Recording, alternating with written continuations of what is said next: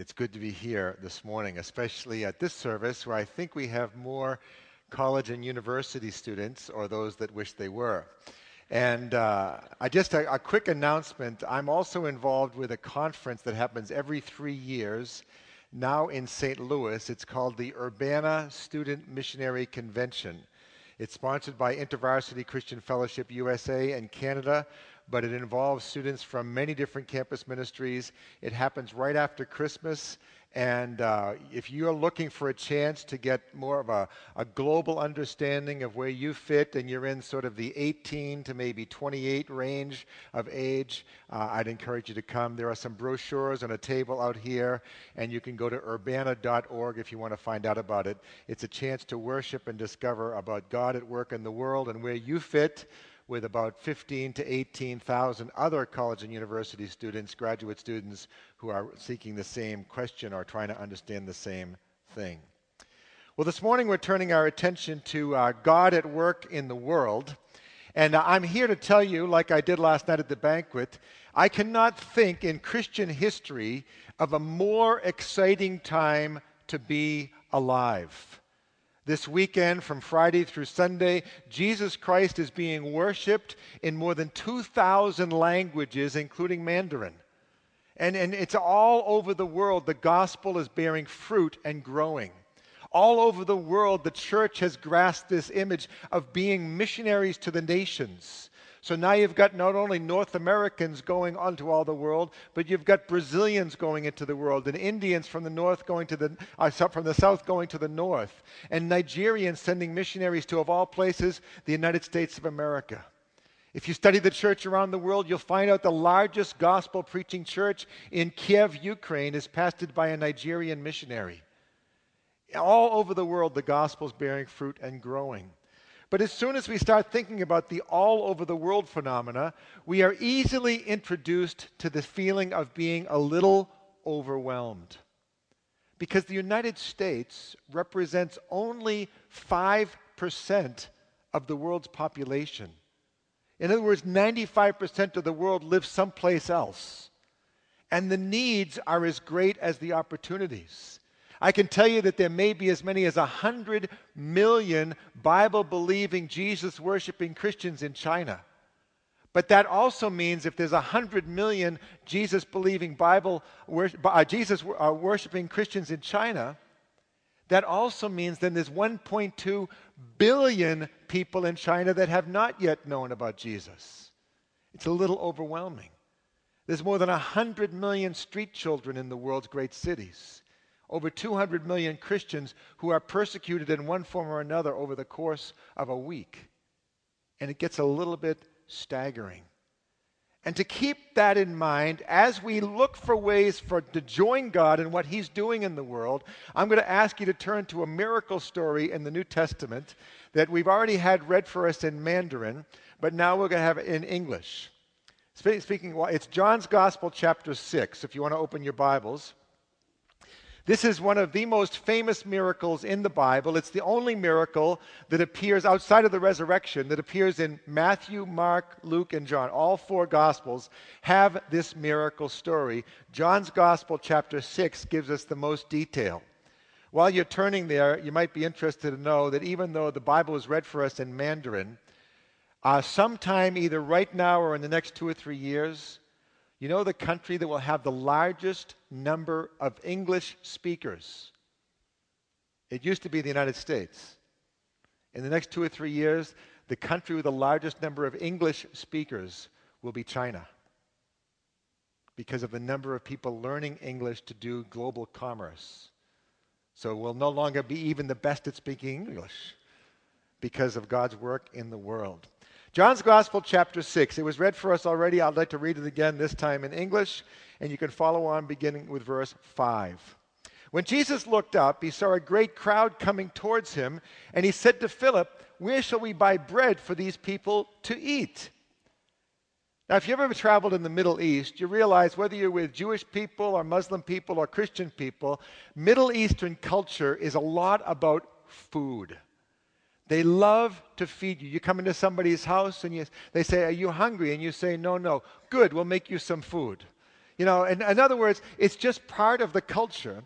And Jesus had these people with him for a couple of days now, and he says to Philip, a normal cultural thing, we want to feed them. Where can we buy bread for to feed these people just out of hospitality? And Philip says, it can't be done. Where shall we buy bread for these people to eat? But Jesus asked this only to test Philip, but he already, because he already, he already had in mind what he was going to do. And then Philip answered him, eight months' wages would not buy enough bread for each one to even have a bite. Sometimes when I think about global opportunities or global need, I'm like Philip. Maybe you're like Philip. Jesus, it can't be done. I know you want us to do this and such, but it's just impossible. Look at the size of our church. Look at the size of the need. See, see, Philip's not saying to Jesus, I'm going to go out and work for eight months so we can do this. Maybe take a loan, we'll pay it back, type of thing. He's saying it can't be done. Too overwhelming. Jesus doesn't even respond. The story moves on, verse 8. Another of his disciples, Andrew, Simon Peter's brother, spoke up. Here is a boy with five small barley loaves and two small fish. But how far will they go amongst so many? We don't know where this little boy comes from. We don't know his name. We just know that somehow or other he stepped forward. And somehow he got his lunch into Andrew's hands. And the little boy maybe had a little bit of faith and gave it to Andrew and said, Andrew, give this to Jesus. He needs it to feed the crowd. You know, and Andrew comes forward and says, Jesus, here's this boy with five small barley loaves and two uh, small fish. And, well, how far will that go? It's almost like Andrew speaks with the faith of the little boy and then talks himself down. He says, actually, in Greek language, you could interpret it here is a small man with five small barley loaves and two small fish. What's the operative word? Small. And it's like one, two, three strikes, you're out. And then how far will that go amongst so many? See, Andrew steps forward the little boy's faith, but then he gets preoccupied with the size of the resource. For Philip, he says, it can't be done, the need is too great. For Andrew, he says, it can't be done, the resources are too small. But the interesting thing is, the little boy just had his eyes on Jesus. And if there's a lesson to be taken from this miracle, it's this when you start contemplating how God might want to expand your involvement, because I assume you're already involved, how God might want to expand your involvement in what He's doing in the world, don't be so overwhelmed that you say, How can I have an impact on the People's Republic of China, 1.3 billion people? That's like Philip. Or it's like Andrew. It's, you know, how can I? Meaning only my little resources. Can you befriend one person? Can you invite someone to your home for Thanksgiving? Don't be overwhelmed by the size of the need or the smallness of yourself. But give what you have to Jesus. That's what the little boy teaches us. Verse 10 Jesus says, Have the people sit down. There was plenty of grass in that place, and the men sat down, about 5,000 of them. Matthew's Gospel, chapter 14, says there were 5,000 men plus women and children. So if each one had a, a family member with them, yeah, now you're 10,000. And if each one had a wife and two kids with them, then you're 20,000. Can you understand why the disciples were overwhelmed? It's even a bigger crowd than 5,000. And Jesus says, Have people sit down. He took the loaves, verse 11. He gave thanks and distributed to those who were seated as much as they wanted. He did the same with the fish. When they had all had enough to eat, Another translation says, when they were all satisfied. So this wasn't some sort of like, you know, sampling of tapas. This was, this was, uh, this was a full-blown meal. They could go, they were like going back for seconds. Like if you were at the banquet last night, we ate until we were full. You could go back, go back, go back, and, you know, nice meal prepared by some of the nutrition students at the university. And when they were full, he said, gather the pieces that are left over, let nothing be wasted. So they gathered them and filled 12 baskets with the pieces of the five barley loaves left over by those who had eaten. Before we go on into application into our own lives, look at that last verse for a moment. Eh, Pastor, is this, Pastor Bob, is this a, a talking church? Sometimes? I, I can't even hear you, so how, how am I, uh, you know? You know, sometimes you're preaching in Africa and they talk to you. They, they're helping you out, you know. You're making a good point. Yes, Lord. Let, you know, that, this kind of thing. Uh, it's not going so well. And, you know, um, anyhow. So talk to me for a second. How many disciples are there? Twelve. How many baskets left over? Here's the point. Put yourself in the story for a minute. You've been out with Jesus for a few days and you're a little bit hungry. And this little boy steps forward. In that culture, with a little boy, when he releases his lunch, it's gone. It's going to the adults. That's just the way it is. The rabbi has it to use the way he wants. Jesus is the rabbi. And I, am thinking to myself, if I'm one of those disciples, I'm thinking, you know, this little lunch is a pathetic amongst this crowd, but it's a nice little snack for us.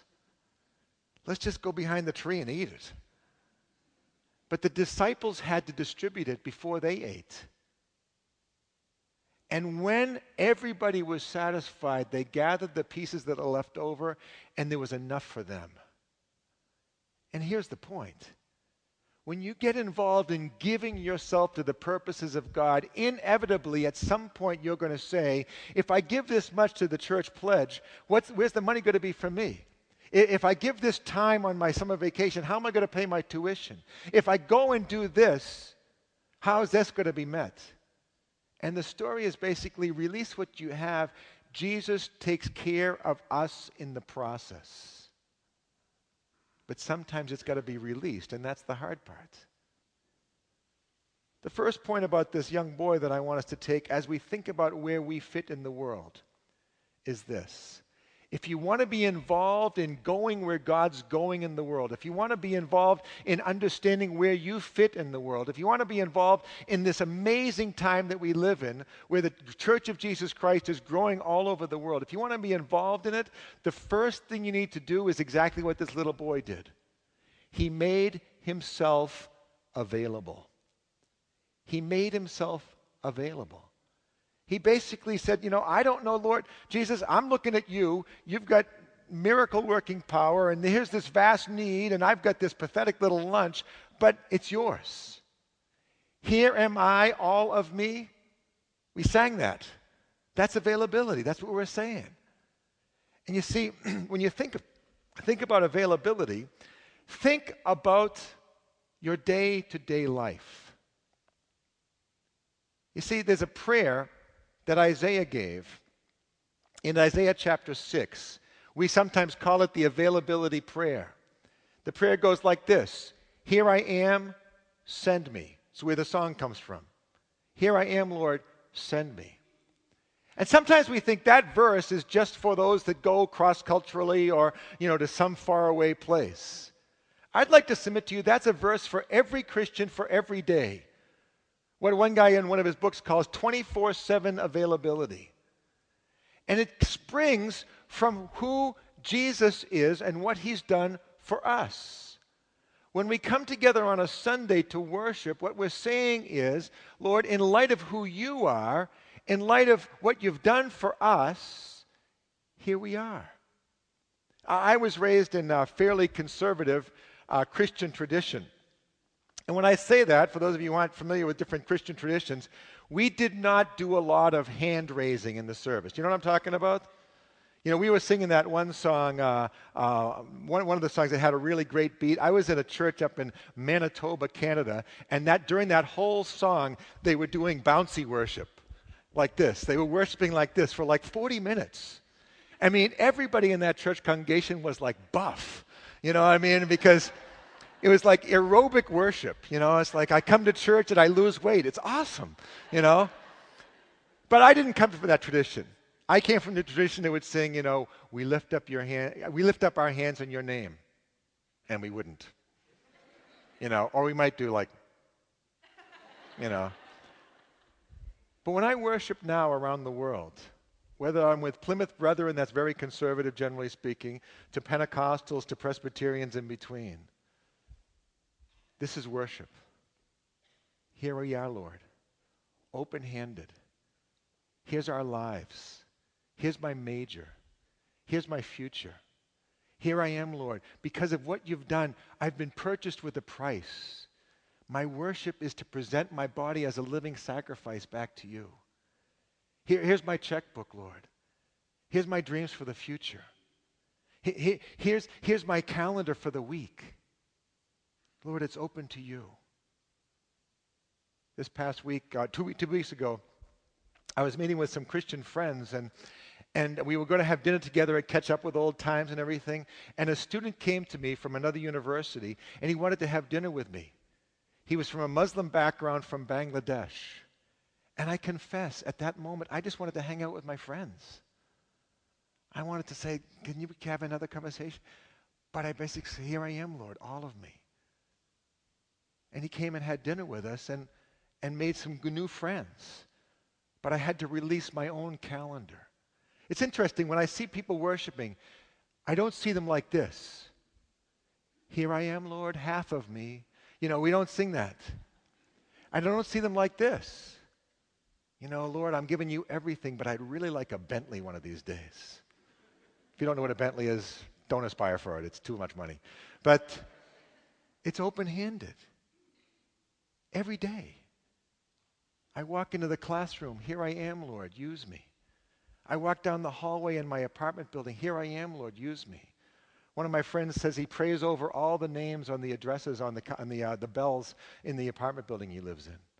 My wife's a microbiologist, uh, works in a laboratory in a Boston hospital. She goes in and prays over all the workstations. For this fellow who's from the Gujarat state of India, for this lady who comes from a Christian background but is disillusioned, you know, and she prays over them before they're there. She doesn't wait till they're there. It's kind of creepy, you know. but, you know, you can do that in your neighborhood. You know, or, or before you go to some place where you know you're going to meet someone. It's, I'm available, Lord. I go to the airport a lot, as you can tell, and I just pray, Lord, make me available. I'm available. Two weeks ago, I was traveling, and I go up, and there's a uh, kiosk in the Boston Logan Airport, and there's a woman there uh, at the kiosk, and she has the head covering, a hijab of what would be probably Middle East. I'm guessing Syria. I was wrong, but I guessed Syria. And I said to her, I went up to her, I said, Salam alaikum which means in Arabic, peace be to you. It's an Arabic greeting, a Muslim greeting. She broke into this smile. She said, I have been working here for eight months. You're the first person that's ever greeted me in my own language. Because I was available. You know, and then she prayed to receive Christ, and today she's, no, that's not true. It just, the only thing I did was give her a smile. But when you're available to God, you realize He's doing His work in the world and you're joining it. And maybe someone else will come along later and greet that lady and have another conversation and another and another in God's process in her life.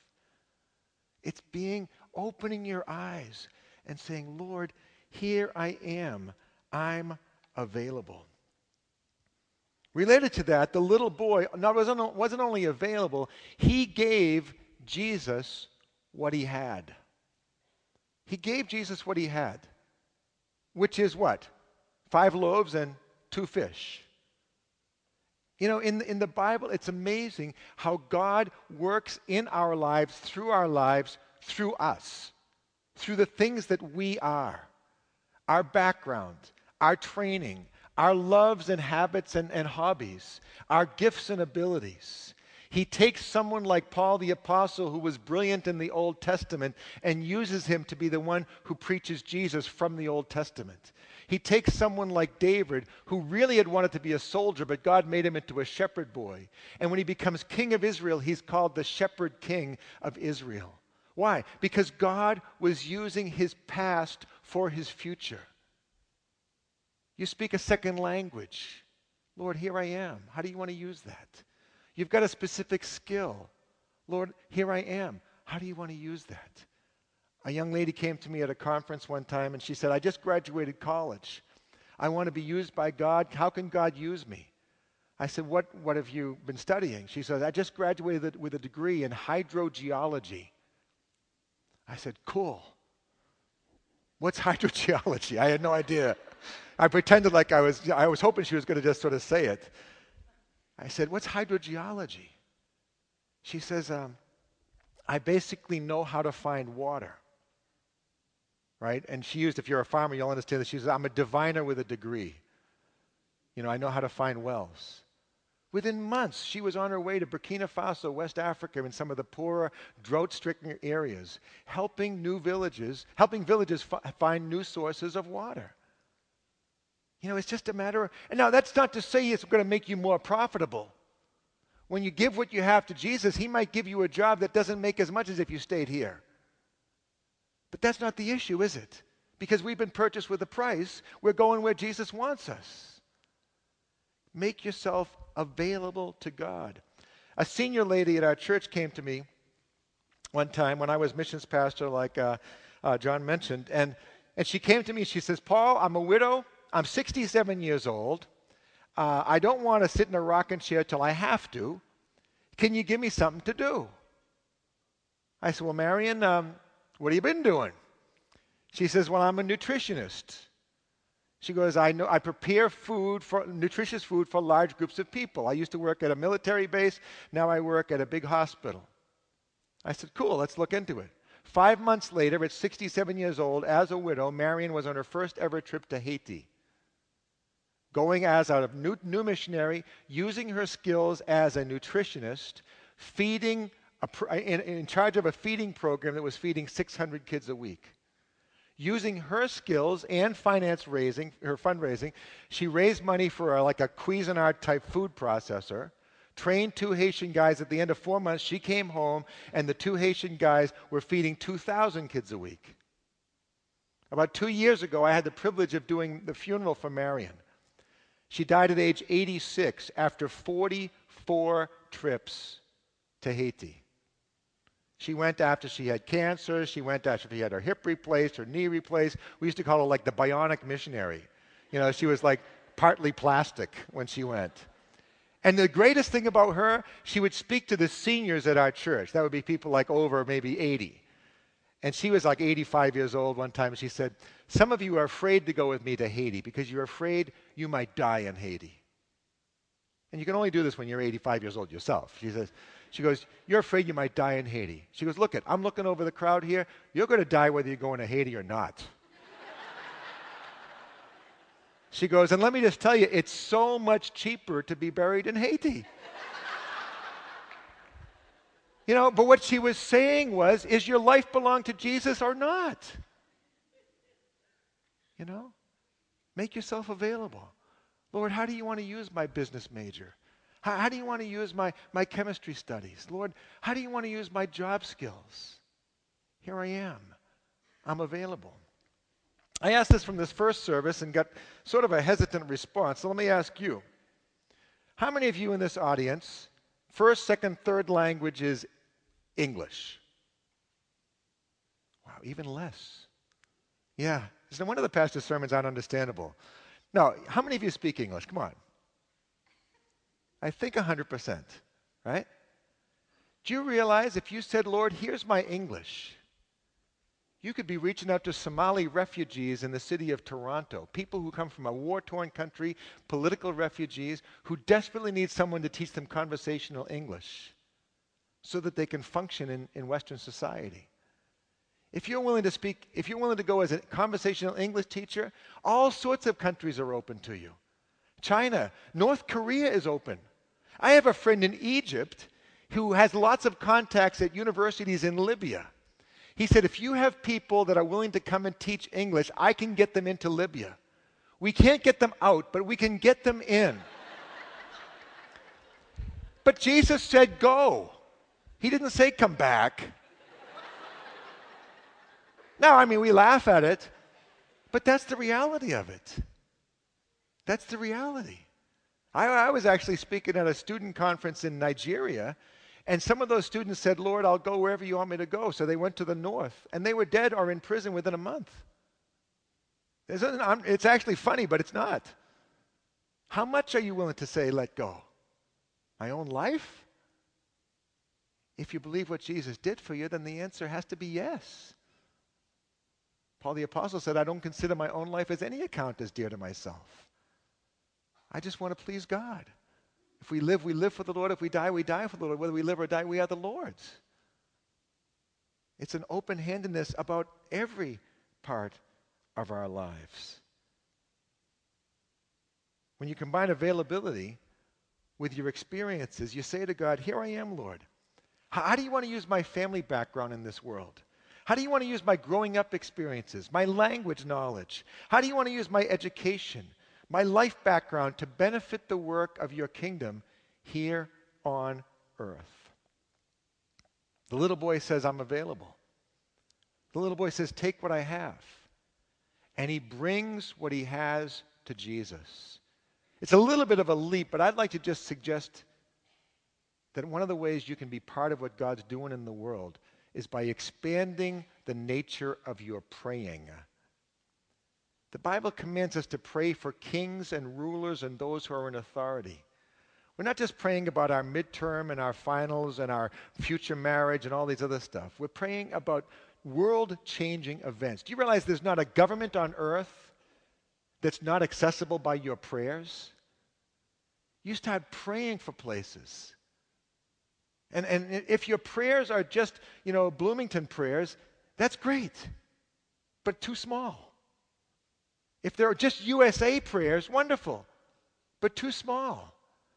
Grasp something about the rest of the world. Maybe choose a country or an ethnic group or some place where you're going to be concentrating your prayers because your prayers can shake the nations because you're bringing your lunch, in this case, your prayers, before the God who multiplies. So maybe you want to choose a flag of the world. Flags have a lot of times religious symbols on them. The Afghan flag over here has the Islamic creed on it. It's a reminder of a country that pretty much has almost nobody who's knowledgeable the, about the reality of what the Bible teaches about Jesus. If a, if a flag has the crescent moon, chances are it's a predominantly Muslim country. There are flags that have symbolisms, symbols of Buddhism or, or of Hinduism on the flag. Maybe you want to choose that. A young 17 year old guy came to me, a guy, and he says, uh, I'm praying every day from Mozambique. Mozambique's in southeast Africa, had been through about a 20 year civil war for a longest period of time. And I said, Why would you choose Mozambique? I thought that was an unusual country, mostly because I don't expect a 17 year old American young man to even know where Mozambique is or even that Mozambique is. And uh, he said, I'm praying for Mozambique. I said, Why did you choose Mozambique? He said, It's the only flag in the world with a machine gun on it. he says, I thought that was cool. Whatever. You know, get involved, get interested. Get interested. You know, you start getting interested in the rest of the world. You take one of my courses at Gordon College, you have to memorize all the countries on earth. Do you know why? So that when you meet someone from that country, you can say, I know where you come from. You meet someone from Africa, they'll say, an African student here at the university, they'll say, you say, where are you from? They'll say, Africa. You know why? Because they have no expectation that you're going to know any of the countries. They think that you think Africa is a country. And one of the elders at our church asked one of the African students one time, What's the capital of Africa? And uh, yeah, that was bad. All right, but the reality is expand your praying. Uh, a number of years ago, I started praying for the little tiny country of Bhutan. Bhutan is locked into a Tibetan style of Buddhism. It's north of India, way up into the Himalayas or Himalayas, as they might say, and uh, very, very, almost impenetrable. And I started praying for Bhutan. And, uh, you know, on and on and I did. And several years later, a couple friends of ours were dorm parents at Wellesley College. And, uh, and this is a pretty elite women's school near the Boston area. They said, hey, come over and have dinner with us. So we came over to have dinner with them. And, uh, and we sat down with them. They said, before we eat dinner, we want you to meet one of our students. They took me over and introduced me to this young student. And very shy sophomore student her name was Chimi Wangchuk. I didn't know enough about Bhutan at that point to know what I was doing or who I was meeting. But we went back to their, their, their own apartment, and they said, You know that girl you just met? I said, Yeah. She's the favorite daughter of the favorite wife of the king of Bhutan. You just met the princess of Bhutan. And as I was praying, I said, Here is a chance. You know, this girl is now in a dormitory with there's other Christian young ladies there maybe a whole country will be changed because of the Christian students she meets in her dormitory. Fast forward another 10 years, I'm preaching, I'm teaching up in northeast India. And I tell them, we're very close to Bhutan. I'm so excited. I've been praying for more than 20 years for Bhutan. They said, Have you met Nima? I said, No, who's Nima? In our class. And they introduced me to Nima. After 20 years of prayer, I was meeting my first ever Bhutanese Christian. And he talked about his work with what would be the dynamic equivalent of Campus Crusade in Bhutan. You start praying, and God brings these things into your, into your pathway. This morning in the earlier service, I talked about praying for Bangladesh. And th- one day after I, st- I prayed for Bangladesh, I went to the supermarket, and the lady who was bagging my groceries from, was from Bangladesh. You think that's a coincidence? The God of the nations is listening to your prayers. Don't be surprised when you start praying for other places if those places start crossing your news. Because the God of the nations is reaching out through you, through your prayers. That's why one of the uh, things that I share with any time that I'm preaching at a church for the very first time, I share with them my only creative idea in my whole life. I'm not a creative person. I'm uh, either left brain or right brain or no, I don't know what brain I am. But I'm not creative. But I had this thought one day. I was putting on my shirt, and the shirt said in the underneath the, the label, it said, uh, made in Mauritius. And I said to myself, where the heck is Mauritius? Not Mauritania, that's in northwest Africa. Mauritius is a tiny little island a thousand miles off the coast of Africa in the Indian Ocean. And I started thinking, how did a shirt from Mauritius get in my closet? And then I started realizing that some person from Mauritius had made that shirt. And this might be my only contact. So that's why my creative idea is this expand your global praying by praying for your missionaries, by picking one of these cards. But even simpler than that, today, expand your global praying by praying for the country on the label of your clothes. Do you know what I'm talking about? Not the gap, you know. Although there is a verse in the Bible that calls us to stand in the gap, I don't think that's what it's about. Right? You know, irregular is not a country, just so you know. Um, but you know, the made in, the made in label. You know, I put on my shirt this morning, it's actually made in Bangladesh. And I prayed for a, probably a Muslim man or woman who made this shirt, that they would somehow hear the gospel. My jacket's from Colombia, South America, one of the most dangerous countries on earth because of drug traffic, drug uh, wars. So I've got the poorest country in my shirt and the most violent country in my jacket. I'm totally stressed. You know, just, just praying. But you know, it's, it's a reminder. Now, some of you say, yeah, you're wearing clothes that were made in sweatshops. I got thinking about that. I have a friend in Sri Lanka, and I've been, Sri Lanka has a lot of these clothing factories. And, uh, and I want to tell this story because many of you are university age or sometimes looking for your first major job. Here's his exhortation. This guy is a, a Sri Lankan guy, brilliant fellow, and he loves to tell me things that are wrong with America when I'm there. Whenever I meet with him, I just fasten my seatbelt because he's going to tell me all. He's never asked me to give him any advice about Sri Lanka. I've noticed that. But he, he wants to tell me what's wrong with my country, and I listen to it because we're friends. And, and so I said to him, uh, Vinod, I said, Vinod, um, I do this thing where I encourage people to pray for the countries where their clothes were made. And I realized that that's sometimes sweatshops and some pretty nasty places. I said, What should I do? Should I encourage Americans to boycott those clothes? You know, if you see made in Sri Lanka, oh, I'm not buying it. And I expected him to give me the full octave blast of, you know, anti American, anti globalization sentiment. He said, Paul, if you do that, poor people will get poorer. Because even though it might be a harsh situation they're working in, at least it's keeping them from having to be on the streets. I said, What should I do then? He said, Speak to your Christian audiences and tell college and university students to become executives with Nike Corporation, to become, become executives with some of these multinational corporations, so that from the top you can change the way these sweatshops are run. I shared that story at a church in New York City. The next time I was there, this guy came up to me. He says, Remember that story? And I said, Yeah, of course. It's the only story I have. And I said, uh, Remember that story you told? I said, Yeah.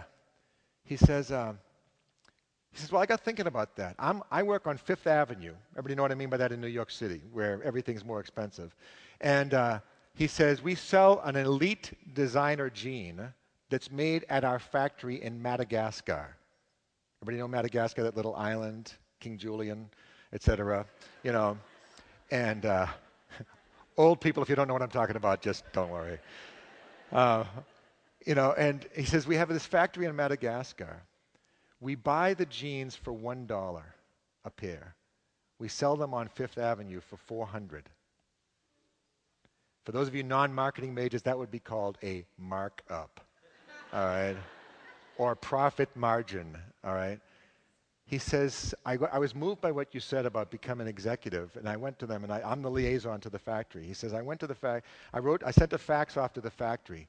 I said, how much is it going to cost if we enhance, get more workers so people aren't working longer than eight hour days, if we pay for better housing and plumbing and everything for the, for the compounds where the workers live, if we pay for the school fees of the students, which is in, in, the, in the majority world, you have to pay for your kids to go to public school. It's different than our system here.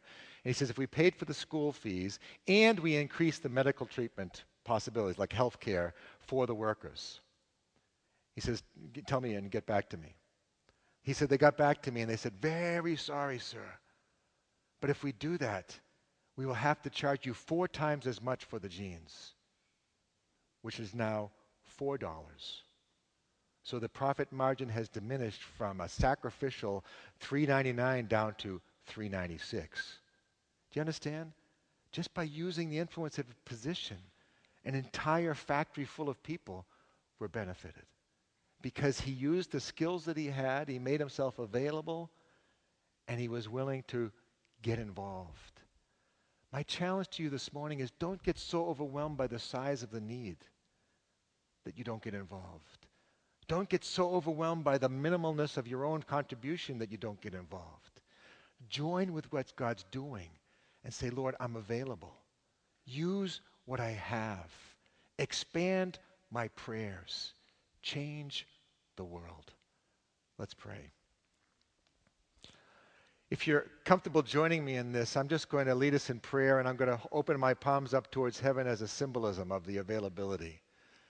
And if you're comfortable, I'd invite you to do the same as an expression of our worship. We sit, we stand, Lord, before you as worshipers today. And we say, Here we are, Lord because of what Jesus has done for us, because of your life and death and resurrection to give us life, because of forgiveness of sins and the gift of eternal life, we say, Here we are, Lord. Send us into the dormitories. Send us into the classrooms. Send us into the neighborhoods. Send us across cultures. Send us to the nations. We're available. We ask that you would use us for your global purposes. In Jesus' name, amen.